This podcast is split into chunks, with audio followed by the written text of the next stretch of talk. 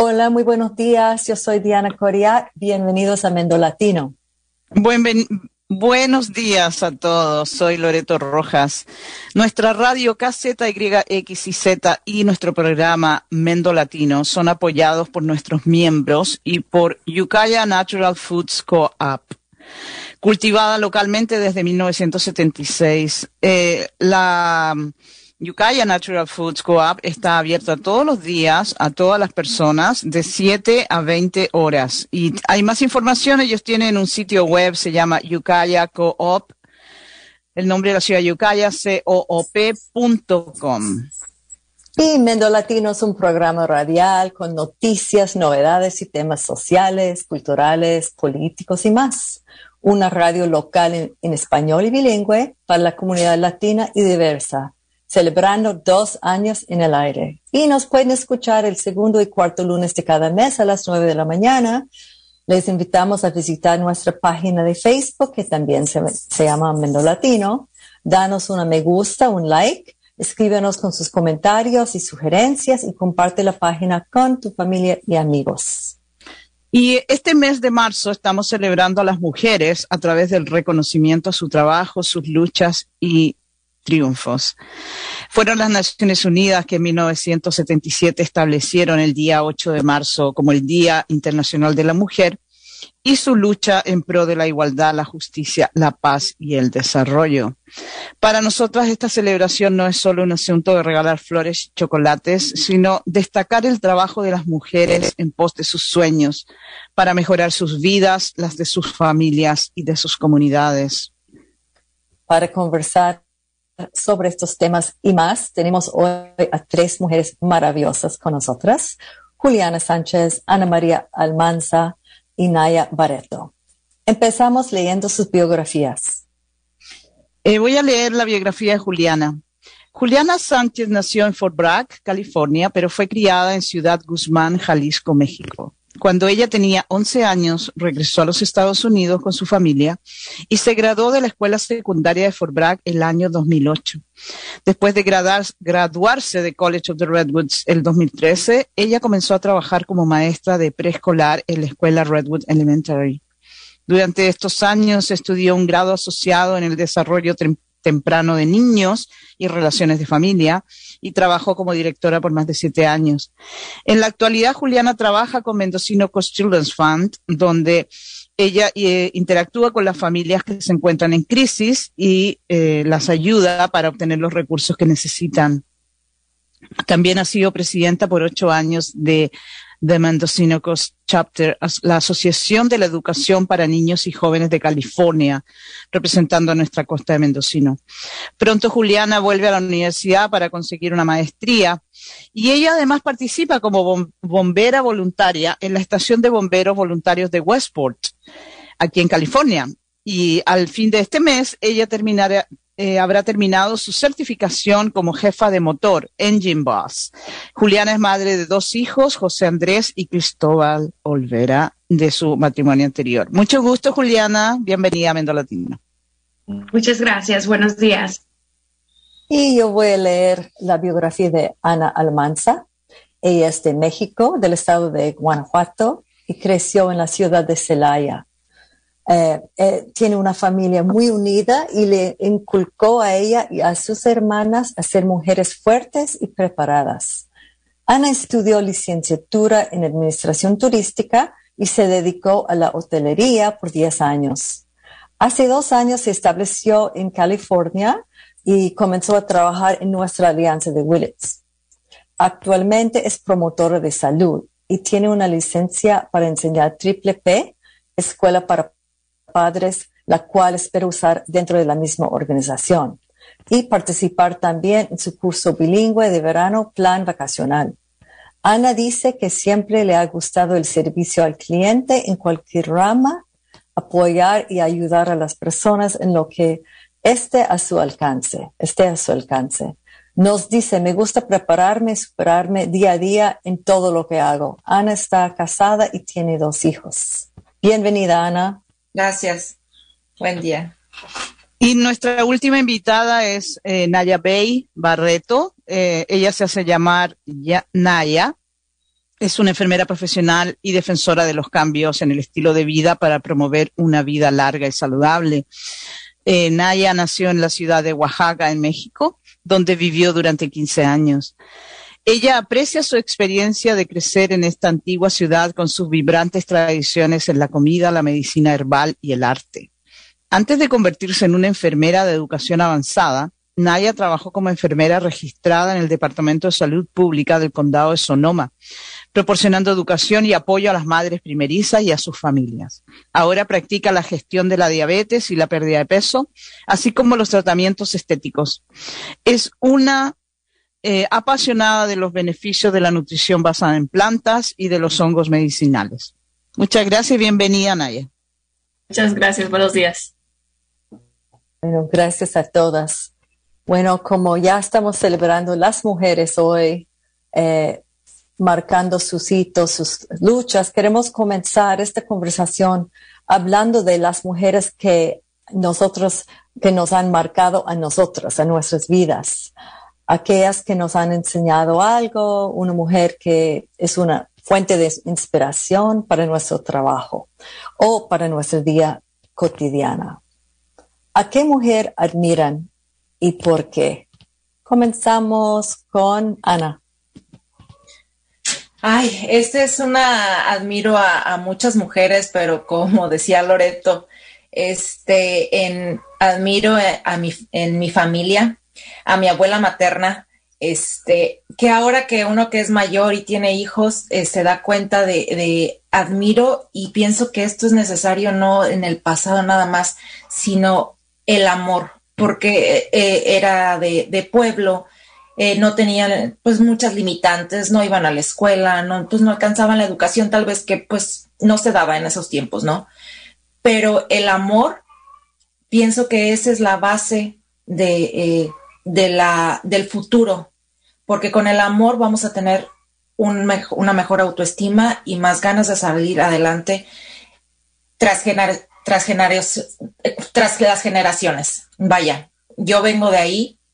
Eh, admiro que mi abuela haya no solo criado a sus hijos, sino también a, nietas y nietos, que ahora son hijos exitosos, son profesionistas, son este, muy sobresalientes en los Estados Unidos, personas bilingües, este, y, y la rama, las bases que traemos son de ayuda a las demás personas, de, de querer superarnos no solo nosotros, sino también ayudar a las personas que, que nos rodean. No importa que no sean familia, que no sean amigos tal vez, son personas que se acercan a nosotros, a nuestros trabajos, y nosotros somos un vínculo y un, un conducto para la superación de otras personas. Y eso viene pues de, de casa, de familia y admiro a esta, a esta abuela materna por todo ese, todo ese amor, ese apoyo incondicional. Pues ya sabemos, todos somos muy diferentes en, en cuestión de, de, carácter y todo, y no importaba quién, no hacía ninguna diferencia, y a ella le debo eh, y le tengo esa gran admiración, y por supuesto se lo transmitió a mi madre, y ahora yo estoy.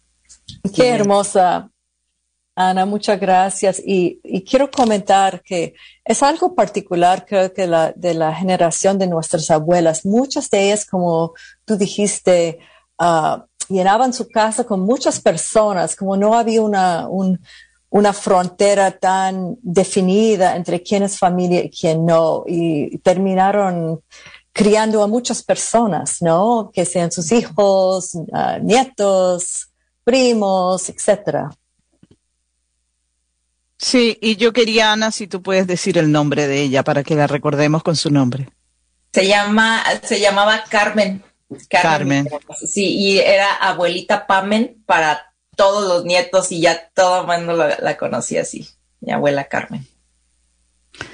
Muy bien. ¿Quién quiere continuar hablándonos de una mujer que la ha impactado? Juliana. Claro, buenos días. Qué pregunta tan divertida. Me hace recordar realmente cómo fue que yo crecí a, crecer mi carácter como mujer y a la misma vez con quién me he representado ahora en este momento. Yo pienso que para mí, ah, crecí afortunada con dos pilares, mis dos abuelas. mi abuela María Luisa Flores Álvarez, que fue el, el ejemplo, paciencia, amor, matrimonio, familia, hijos. Y a pesar de que mi abuelo tuvo que venir a piscar cada año, cada vez, ella, ella nunca perdió ese amor, ese, ese cariño a su familia y hasta el último día le dio el 100 a esa relación y les continúa dando todo el amor a sus nietos, a sus bisnietos. Para mí ella fue y sigue siendo uno de mis grandes pilares y, al, y a cambio, em, por el lado paterno, mi abuela Leonila Moreno, ella fue un pilar que también construyó muchas mucho carácter fundamental. Ella fue divertida, ella fue una mujer luchona, ella fue una mujer apasionada por viajar por todo el mundo y conocer cultura y con toda la alegría del vida se, la se despertaba ella y siempre, siempre una aventura con mi abuela Entonces yo pienso que para mí esas dos mujeres siempre van a ser los pilares de mi carácter y la motivación que voy a continuar para poder seguir adelante. Me recuerdo desde que tenía creo que tres años, como me contaban cuentos a la hora de dormir y todo el tiempo que ellas pasaban conmigo, cada viaje que tuvimos juntas, cada llamada que les hago por teléfono, siempre me levantan el espíritu. Esas mujeres son fuertes entonces yo quiero ser y seguir ese ejemplo para, para mis hijos, para mis nietos, para mis hermanas. Ah, pienso que, que ahorita en este momento yo me, me puedo relacionar mucho con Frida Kahlo porque es una mujer que al igual después de pasar por tantos obstáculos en su vida, siempre, siempre está conectada, estuvo con, con ella misma y siguió empujando hacia adelante. Entonces, yo me siento llena de fortaleza a decir que con mis dos pilares que me enseñaron tanto, eh, me ayudaron a formar no solamente a mí, pero a mis hermanas, a mis tías, a mis padres, esa fortaleza y ese carácter de seguir adelante, esas ganas, la motivación fue implantada por ellas. Sí, las, las adoro mucho. Hermoso que hayas tenido um, experiencia de tener las dos abuelas, que no, todos nosotros hemos podido uh, relacionar con las dos. Y qué bien que dices como esa cualidad también de nuestras ancianas a enfrentar la vida que era dura, que es dura, con mucha alegría y mucho espíritu.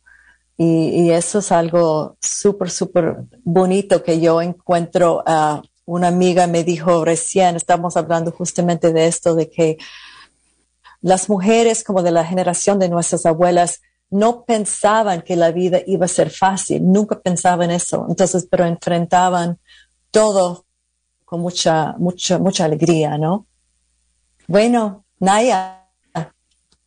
Sí, es, es una pregunta interesante. Eh, pues también de manera similar, Siento que admiro mucho a mi mamá y sin su apoyo pues no se hubiera podido lograr hasta donde he llegado. Em, durante ella su vida enfrentó muchas dificultades económicas, falta de apoyo familiar y a veces pues también es muy difícil. Ah, pero siguió adelante a veces con dos trabajos y pues también este, tengo ese ejemplo. Em, otras dos figuras que quería mencionar una es una amiga eh, mayor que yo, eh, se llama Mary Clark y ella es partera. Entonces, casi cuando trabajamos en el hospital, me tomó bajo su ala y viajamos. Ella hace mucho trabajo voluntario. Estuvimos un tiempo en Guatemala, unos meses, y pues teniendo, dando cuidado de salud a personas que piscaban café. Y fue experiencias em, bonitas y también que, me sirvieron de mucho apoyo para el siguiente paso. por unos días estábamos, ella rentó una motocicleta, llevaba medicinas a comunidades y bueno, entonces toda una aventura, no andábamos por montañas en Guatemala, y otra figura, fíjate, es de niña, yo admiraba mucho a Sor Juana y la sigo admirando, Sor Juana Inés de la Cruz, siendo una mujer que estaba muy adelante de su tiempo y que pese a tanta, bueno, que en ese tiempo no se reconocía en casi mucho nada para a las mujeres en temas de música, de poesía. entonces, ese valor de forjar su propio camino, completamente ella decidió em, eh, estudiar, hablaba muchos idiomas, eh, escribía poesía y en parte sin, sin ese apoyo, sin, sin, un camino que ya hubiera sido forjado. Entonces, desde niña he tenido mucha admiración por ella.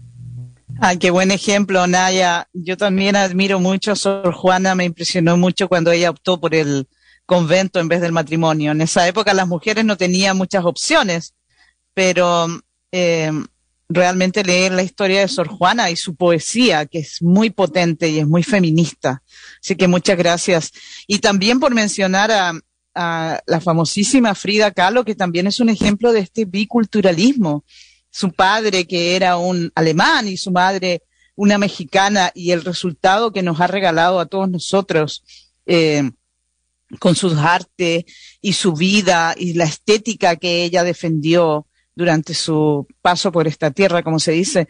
Y bajo esta lupa, digamos, eh, nosotros nos fijábamos cuando hablábamos con Diana y preparábamos esto, este programa, que eh, ustedes tres son personas que son bilingües, que tienen profundos lazos con sus, el país donde, de sus familias, que es el, es el hermoso país de México, y de distintos lugares en México. Y queríamos eh, sabemos que ustedes han vivido allá y acá y siguen yendo probablemente, probablemente y volviendo, ¿no? Como muchos de nosotros inmigrantes. Eh, ¿Cómo creen ustedes que les ha marcado este, esta magia de pertenecer a dos culturas? Eh, Juliana, por favor. Loreto, yo, yo estoy contenta de responder esta pregunta porque no es una pregunta, no es un resultado fácil, ¿sabes? Cuando mi mamá me dijo a los 11 años, te vas para Fort Bragg, vas a vivir con tus abuelitos, yo dije, vacaciones, perfecto. entré a la, escuela de, ah, me imagino, de verano y yo sufrí demasiado. Después me di cuenta que me iba a quedar aquí permanentemente y mi mamá y mi papá todavía estaban en México para mí estar aquí en el programa de escuela del sistema de Estados Unidos fue muy batalloso porque nosotros estábamos en una escuela privada en México íbamos mucho, muy adelantadas en nuestras cuestiones académicas, pero yo no hablaba inglés. El idioma siempre fue muy difícil para mí el primer año. Yo me acuerdo llamar de la noche con mi mamá y lloraba y le decía, pero es que no, no tengo amigos y yo soy una persona muy social. Y ella me decía, mija, tú tienes que regresar y enfócate en hablar inglés. Olvídate de las matemáticas, olvídate. Es que ellos están sumando uno más siete y yo estaba en álgebra. ¿Qué te pasa? Ella me dijo, enfócate en hablar inglés. Iba a la escuela y fue muy difícil porque el español que mis amigos mexicanos criados aquí tenían no era el español que yo conocía. Cuando me decían, púchale aquí o parquéate allá o imprime esto, eso no era mi español. Entonces, como yo creo que muchas personas de México al llegar aquí era muy confuso, muy confuso. Pero después de un año y de mucha lectura y de muchas conexiones ah, con mis amigos, que solamente hablaban inglés, pude adaptarme al lenguaje mejor y eso, eso fue, fue mi salvación, poder tener una nueva estructura de lenguaje, uh, pero es difícil. Ya después que me adapté aquí y iba a México para visitar a mi familia, um, mi español estaba ya igual, quebrado. Entonces ya me decían mis amigos, tú no eres ni de aquí ni de allá. Y eso, eso era como que, ¿qué? ¿Cómo, cómo te atreves a quitarme mi cultura, mi, mi, mi persona?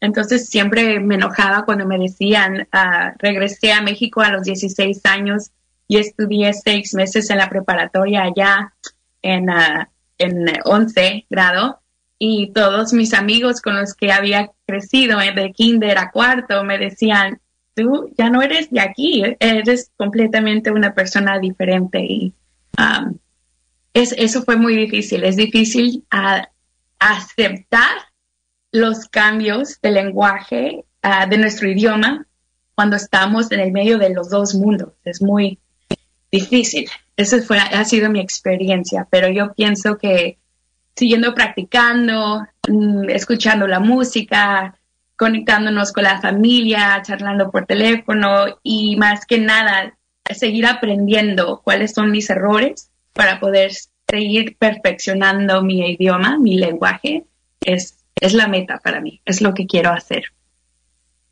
Claro, eres trilingüe, como decimos nosotros, español, inglés y spanglish. Sí. ¿Quién quiere continuar eh, hablando sobre cómo le ha influenciado esto? Naya, adelante, por favor. Es bien interesante, me, completamente me puedo conectar a esa experiencia como estar en dos mundos y sentirse en medio, a veces no saber si de un lado o del otro. Eh, yo creo que sí, inicialmente la parte social era la más difícil, el lenguaje. Yo me mudé a los 15 años y nos mudamos de una ciudad muy activa. Yo iba a clases de arte, tomaba el autobús a cualquier lado a la escuela y nos mudamos a Montana, a un pueblito muy, muy chiquito en medio ¿no? de la nieve. Y entonces por cinco años era muy difícil ir a cualquier lado. Estábamos de la escuela a la casa, de la escuela a la casa y casi por unos cinco años sin mucha vida social.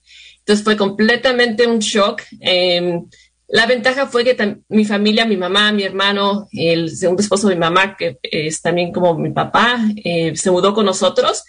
Entonces éramos pues muy unidos y con esa unidad también es que eh, funcionábamos. pero la ventaja, la misma vez, yo creo, es tanto el lenguaje, poder este, navegar los dos mundos, estar, poder viajar y me siento con una suerte tan grande también de tener esa eh, conexión con la cultura, la comida, la música, adoro todas las tradiciones y cada vez que regreso a Oaxaca, por ejemplo, Día de Muertos, es una, es como un alimento espiritual, es el, la, la conexión con la cultura. Entonces, puedo, puedo valorar siendo las dos partes y es una, es una alegría poder compartir también toda esa, esa actividad cultural. Qué hermoso. Me gusta que ustedes están destacando mucho como hay dificultades, pero también eh, la, la, cultura como es un recurso, es un recurso de fortaleza. Y eso es súper hermoso. Ana, estás uh, con el micrófono apagado. ¿Ya me, ¿Ya me escuchan? Ok. Me identifico mucho también con ustedes. Juliana me sacó una lágrima. este, yo llegué ya después de, casarme, ya tenía 30, 30 años, entonces para mí fue, eh, practicaba en la hotelería, practicaba el inglés, pero pues no era el mismo inglés, ¿verdad? Entonces a mí me costó mucho venir como una profesionista exitosa de México y venir a un pueblo pequeño este, aquí en, en California. Me costó mucho trabajo. La verdad, sí tuve una depresión por este, un, cierto periodo antes de tener a mis hijos. Y, pero bueno, después de, yo, yo sabía que, que yo quería eh, ejercer mi maternidad eh, y, y, casarme, ¿no? Entonces eso me iba a, y, y, pues mi esposo vivía aquí. Y, y sí fue difícil, pero y ahora siento que pues he avanzado bastante, tengo una gran responsabilidad, sobre todo con mis hijos, de, de enseñarle la, cultura, los valores, las tradiciones, no soltar a, a de dónde vienen sus raíces, eh, enseñarles una, dar, dar un muy buen ejemplo, porque el, los libros, la escuela enseñan, pero el ejemplo arrasa.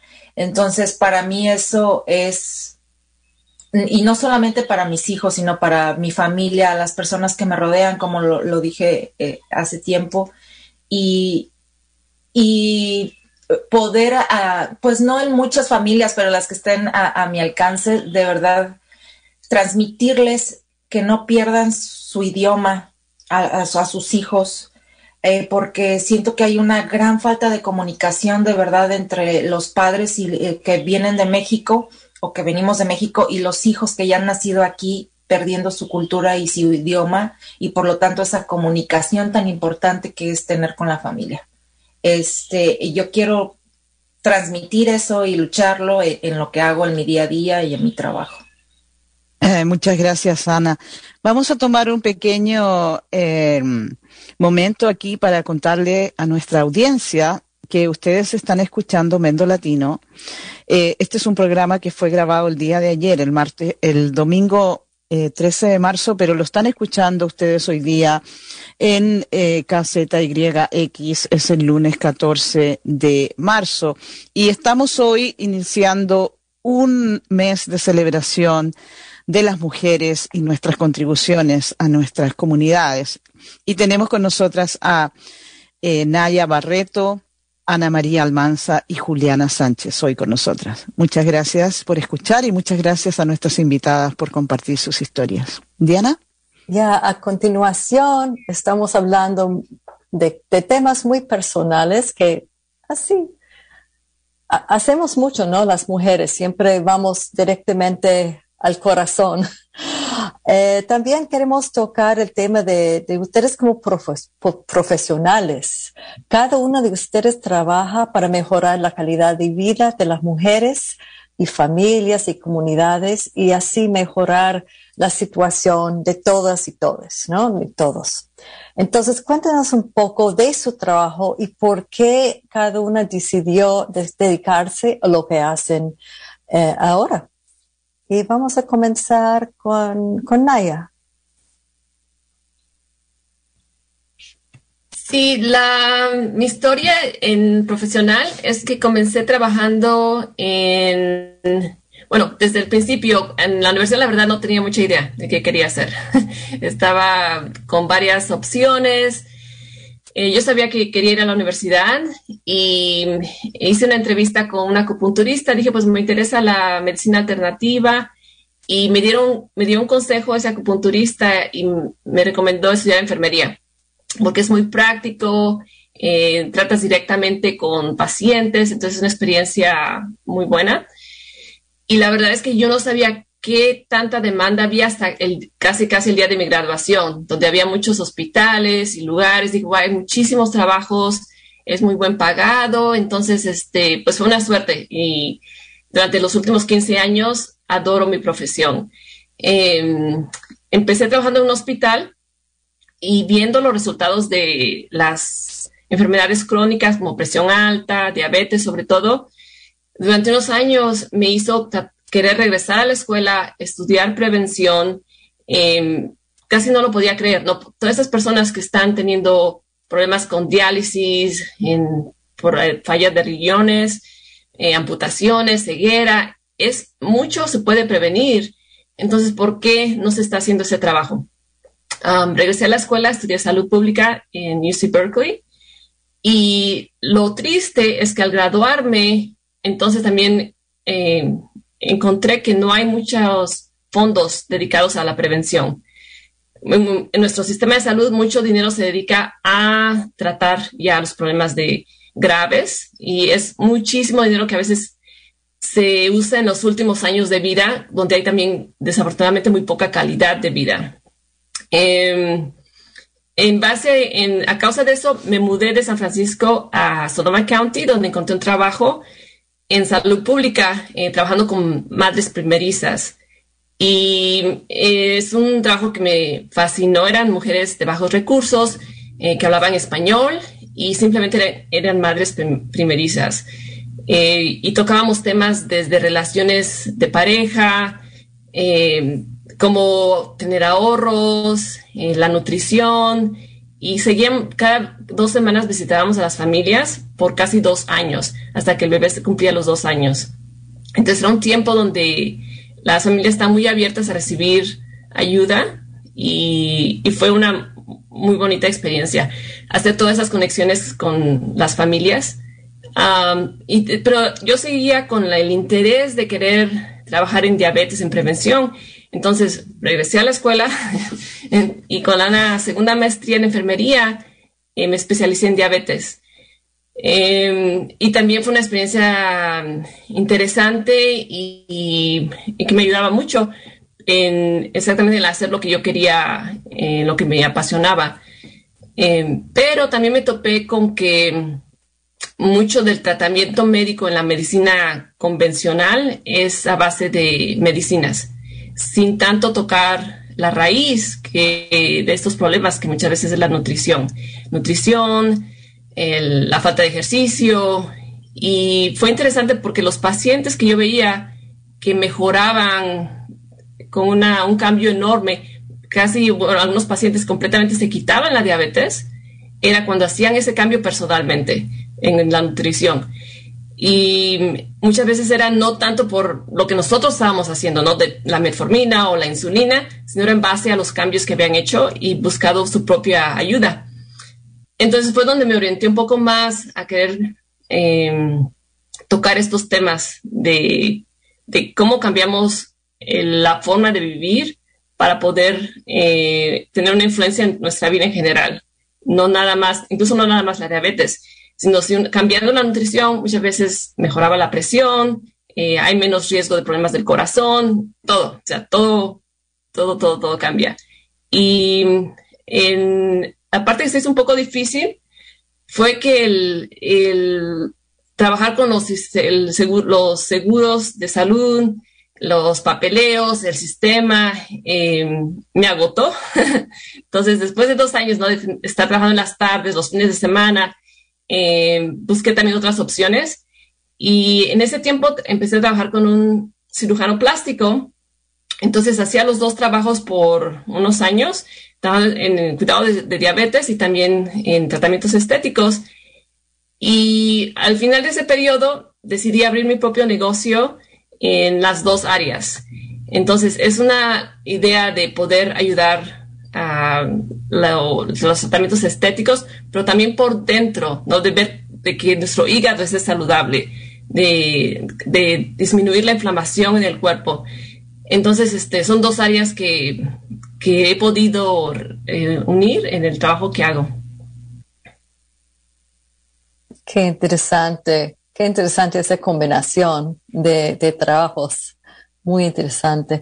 Eh, Juliana, tú tienes una pasión enorme para trabajar con niños y niñas y, cuéntanos un poco de eso, pero también quiero, como estamos hablando hoy un poco de género, una, una ah, pregunta que tengo en particular es cómo también podemos enseñar a los niños y a las niñas la, igualdad de género y no replicar patrones dañinos ah, de violencia, etcétera. Quería no me gustaría saber un poco de eso.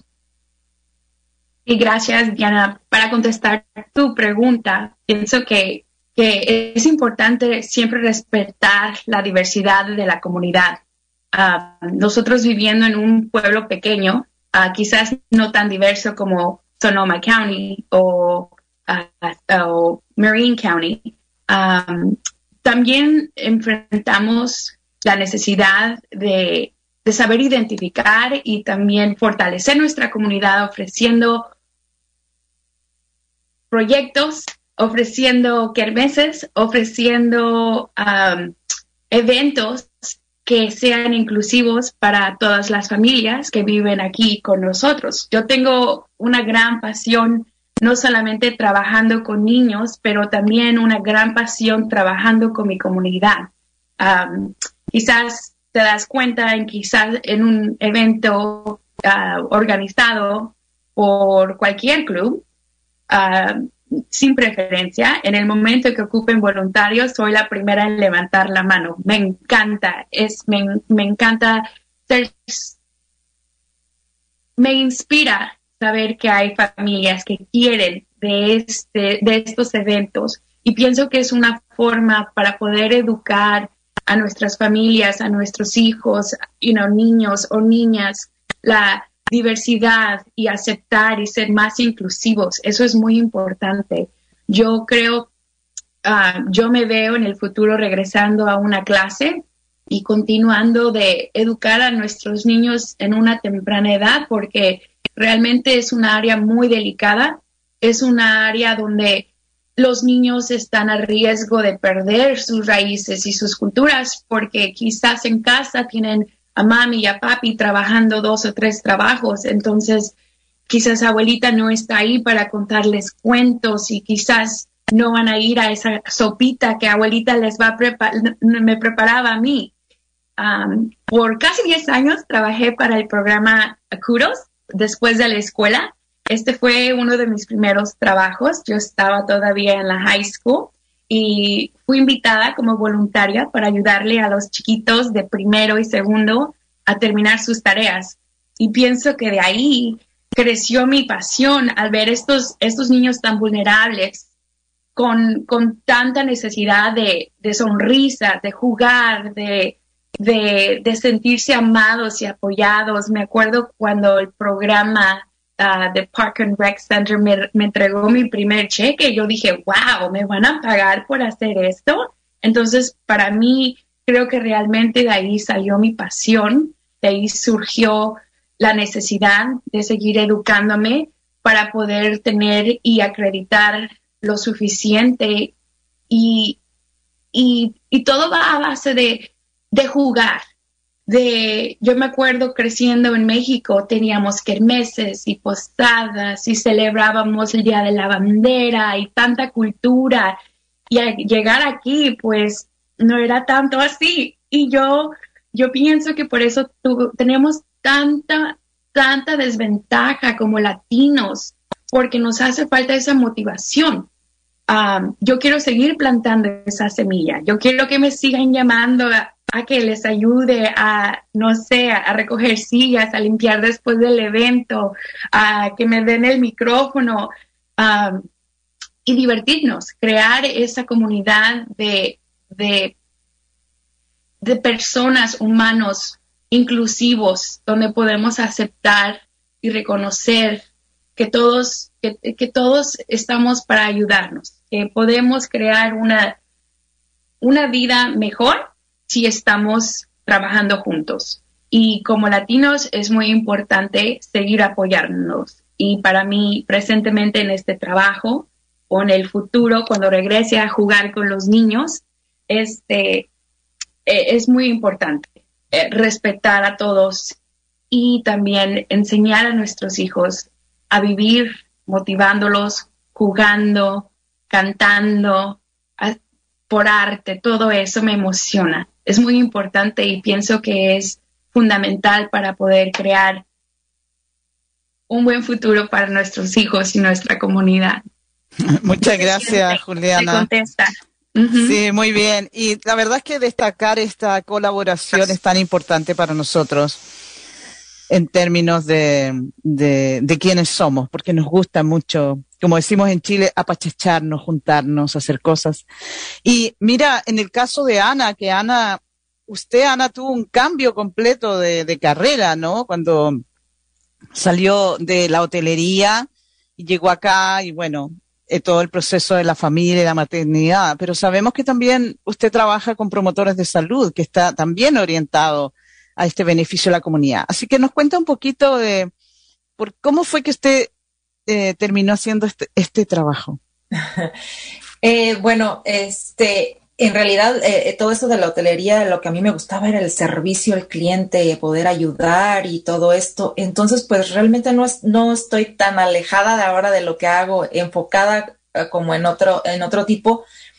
Soy una fiel creyente de que los tiempos de Dios son perfectos en, recién llegué aquí, conocí a una gran persona también que admiro mucho que se llama Dinah Hutton.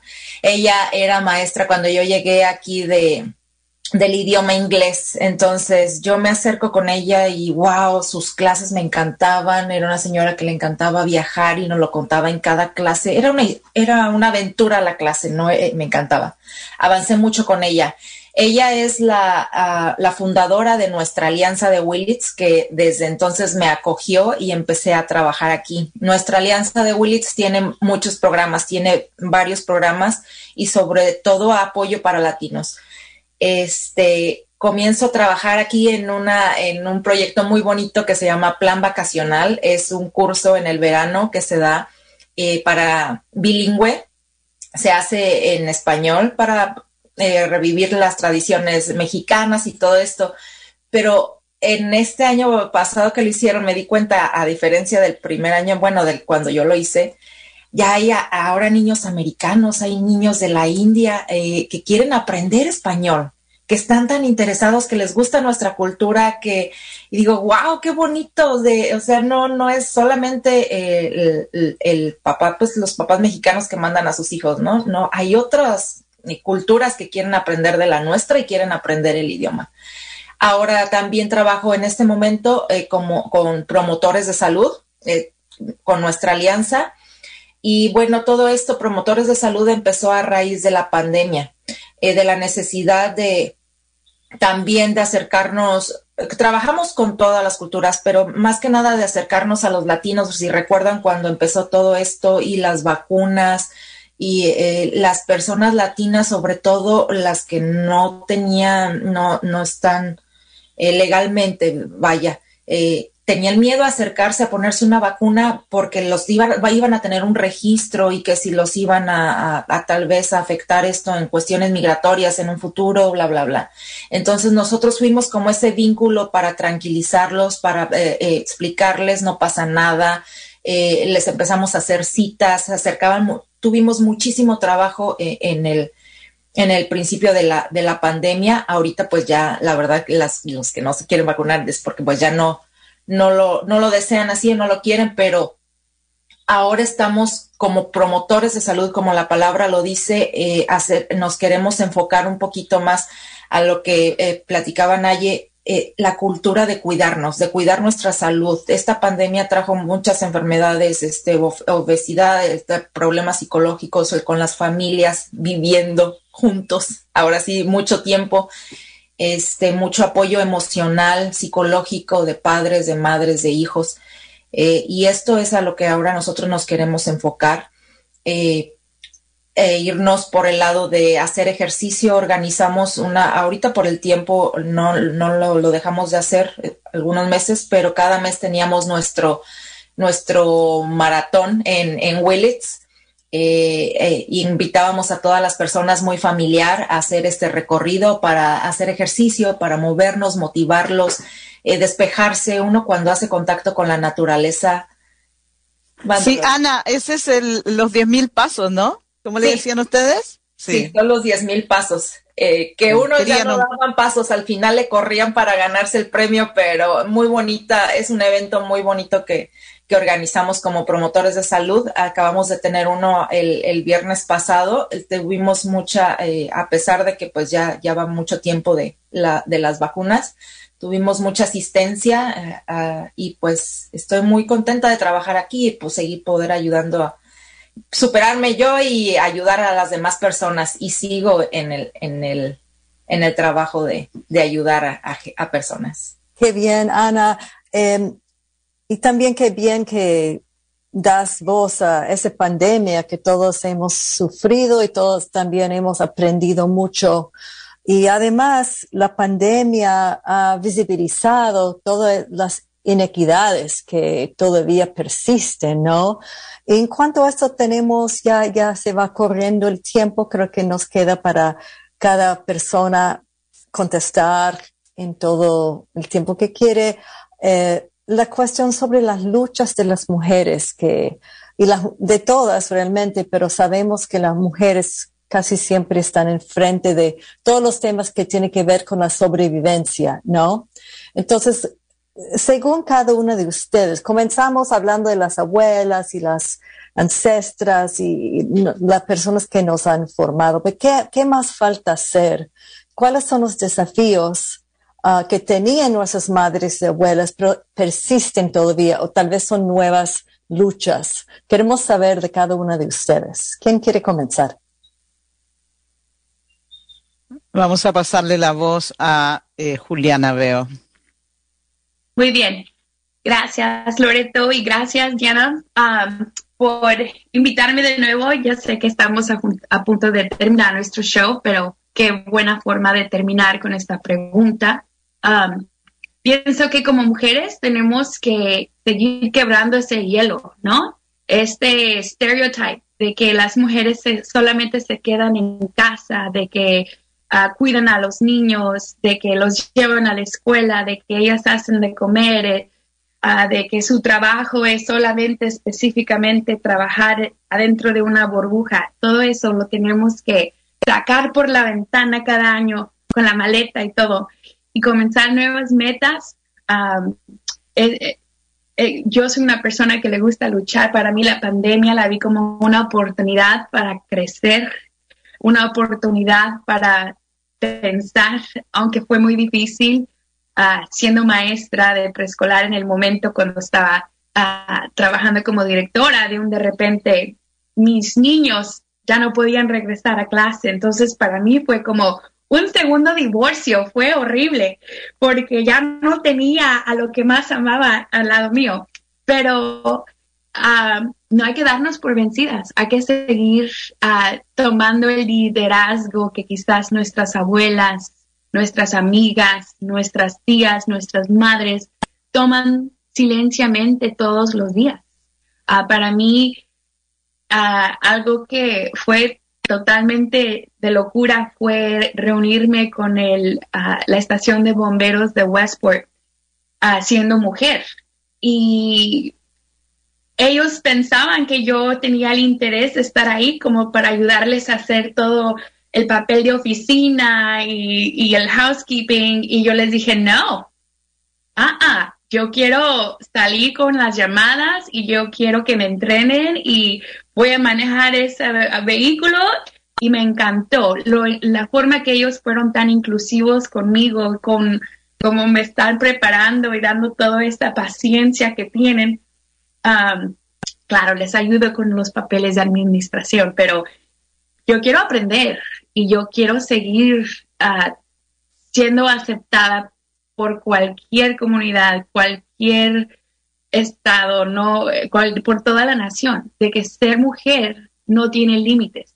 Y si yo quiero seguir corriendo detrás de un sueño, si yo tengo una meta que quiero alcanzar, nada me va a parar, ¿no? Nada me va a parar. Muy bien, ah. Juliana, como diría yo, rompiendo los estereotipos, ¿no? Y luchando por lo que queremos. Muchas gracias. Gracias, Juliana. Bueno, voy a seguir con Ana, que veo que tiene su micrófono abierto, así que usted le toca, Ana. Bueno, yo también seguir luchando por eso de niños y niñas, tratarlos igual desde casa. Yo tengo un niño y una niña y las mismas actividades. Soy, estoy muy en contra de que rosa niña, azul niño, porque se crean desde ahí unos estereotipos en sus cabezas de que eh, todos hacen todo en casa, todos recogen, todos recogen su plato, todos cositas tan sencillas que los va a llevar a ser adultos, jóvenes, exitosos y respetuosos. Respetuoso con una niña, no, no sé, tolerantes. Esa es la, la palabra, ser tolerantes con los demás y no importa si es hombre, si eres mujer, puedes cambiar una llanta de carro si eres mujer, puedes ir al taller si eres mujer, porque también eh, hay tantas actividades y tantas responsabilidades que se las dejamos al hombre por ser de hombre. Y pienso ahí, tenemos todavía un gran, eh, desde las abuelas, y todavía seguimos luchando con esos estereotipos. Entonces ahí yo pienso que es lo que hay que, este, como mujeres luchonas y, emprendedoras que somos, irlos dejando de un lado. Tenemos las generaciones eh, siguiéndonos, dar un buen ejemplo. Muy bien, muchas gracias, Ana. Naya. Sí, eh, wow, este, siento que en lo personal y también el mensaje que me gustaría transmitir es que como mujeres, seamos niñas, seamos adultas, en la etapa que estemos, se vale soñar. Entonces, como fomentar eso con las mujeres simplemente el darse permiso a soñar, a crear sueños y que tus sueños son tan valorosos como cualquier otro. Em, y lo otro, siento que algo también que estoy aprendiendo, y sobre todo en esta posición de abrir un negocio nuevo, es de pedir ayuda.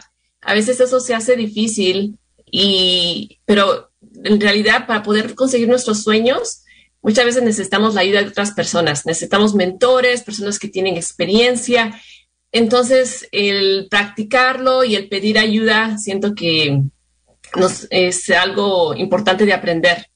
Eh, lo otro, yo siento que en, cuestión de género, algo donde nos hace falta, donde todas podemos luchar, es la equidad de salarios. Eso hay mucho por hacer. Em, y empezando por nosotras, ¿no? Si hay una posición, el negociar, el darse uno ese, esa posición de de crear un salario justo. y lo otro, por lo que estoy también en la situación que estoy entrando, aprendiendo, es de siento que ahora nos toca a nosotras, como ya teniendo un, nivel de educación, una posición en la comunidad, de también poder transmitir esa ayuda a otras mujeres, a personas que están aprendiendo, echarles la mano, a ver a, otras mujeres que están también eh, eh, teniendo sueños de poder ayudarlas y poder este, levantarse unas a otras. Qué linda. Y, todavía nos falta unos minuticos con eso también que comenzaste, Naya, a hablar de los consejos que tiene para otras mujeres. Queremos escuchar a Ana y a Juliana también. ¿Qué consejos tiene para las mujeres que quieren involucrarse en su comunidad? Ana. Micrófono. Como dice Nadia, no, no parar de soñar y, creerlo, creernos, porque a veces eh, nosotros mismos somos nuestras propias limitantes. Creernos que podemos. Eh, este sería mi consejo para, las mujeres. Y, y, si tenemos miedo y si tenemos nervios, hacerlo con ese miedo y con esos nervios, porque desde ahí es como vamos a avanzar. No quedarnos en el mismo lugar porque para eso venimos a otro país también, para tener mejores oportunidades y tener eh, un crecimiento que tal vez otros, nuestros padres, ancestros no han tenido o amigos y nosotros tenemos la oportunidad, pero vamos a hacer algo, no nos quedemos con el miedo de aprender, con el miedo de no saber inglés, porque tengo también, bueno, eh, hay que soñar y hay que lograrlo, hay que fijarnos metas y hay que luchar por ellas. Gracias, Ana. Eh, Naya o Juliana, perdón. Bueno, gracias Loreto. Naya y Ana dieron puntos muy buenos, así es que voy a, voy a también mencionar que ah, es muy importante darte espacio a ti misma como mujer, poder saber cuando estás siendo empujada demasiado y, y poder cuidarte. Cuidarte, cuidarte no es ir a lavar el baño, cuidarte no es ir a a, cuidar a los niños es, darte tiempo para caminar, para hacer ejercicios, para, para recreacionar la forma que te va a superar en el futuro, saber cuando estás haciendo mucho y, y es importante escuchar tu cuerpo, eso es muy importante. Así es que para poder ser una persona exitosa tienes que tener poder de tus emociones, y poder saber cuando tu cuerpo está cansado. Um, es muy importante cuidarte a ti misma. Gracias, Juliana. Me, alegro que estás mencionando este tema de, de las relaciones, a veces que tenemos relaciones en las que uno aguanta mucho, porque también esa es la cultura de nuestras abuelas y madres, ¿no? que aguantaron y toleraron demasiado y nosotros sabíamos de nuestro corazón que eso no era saludable para nadie de los involucrados. Eh, Naya, los últimos minutos para ti. Um, sí, en, yo creo también muy en relación a esto es el aprender a recibir. Eh, como mencionaban, si como mujeres damos, damos, damos a la familia, a la comunidad, a todo mundo, entonces en realidad para poder seguir dando y para poder estar bien, entonces necesitamos recibir y también darnos a nosotras mismas. Qué lindo. Eh, bueno, con esto voy a decir que ustedes han comenzado la semana, bueno, transmitiendo tanta energía, tanta inspiración. Les agradezco mucho. Eh, obviamente son mujeres que, que han luchado, que luchan mucho, pero con mucha dedicación, compromiso, energía, pasión, entonces, y valentía. Entonces, por eso uh, les felicitamos eh, todos los labores que hacen. Eh, también queremos agradecer um, a nuestro ingeniero Rich, que siempre está ayudándonos tejer con nuestra audiencia. Gracias a ustedes, uh, bueno, la querida audiencia que nos escucha. Y fíjense, fíjense que en dos semanas tendremos otro programa que también marca el mes internacional de la mujer con Camila Chávez, que ella es hija de Dolores Huerta y nos va a contar sobre el trabajo que hace ella y su mamá. Entonces, muchas gracias y gracias a mi compañera Loreto Rojas, que siempre está una voz muy importante en esta comunidad. muchas gracias, Diana. Y entonces nos vemos, queridos eh, audiencia. Muchas gracias a nuestras invitadas. Nos vemos el 28 de marzo para que oigan la interesantísima conversación con esta otra mujer tremenda líder en el sur de California. Gracias a todos por escuchar Mendo Latino hoy. Hasta luego. This has been a production of Mendocino County Public Broadcasting, KZYX Philo 90.7 FM, KZYZ Willits and Ukiah 91.5 FM, and Fort Bragg at 88.1 FM. You can find more content like this on our website at kzyx.org and consider donating by clicking the red donate button in the upper right corner. Thank you for listening.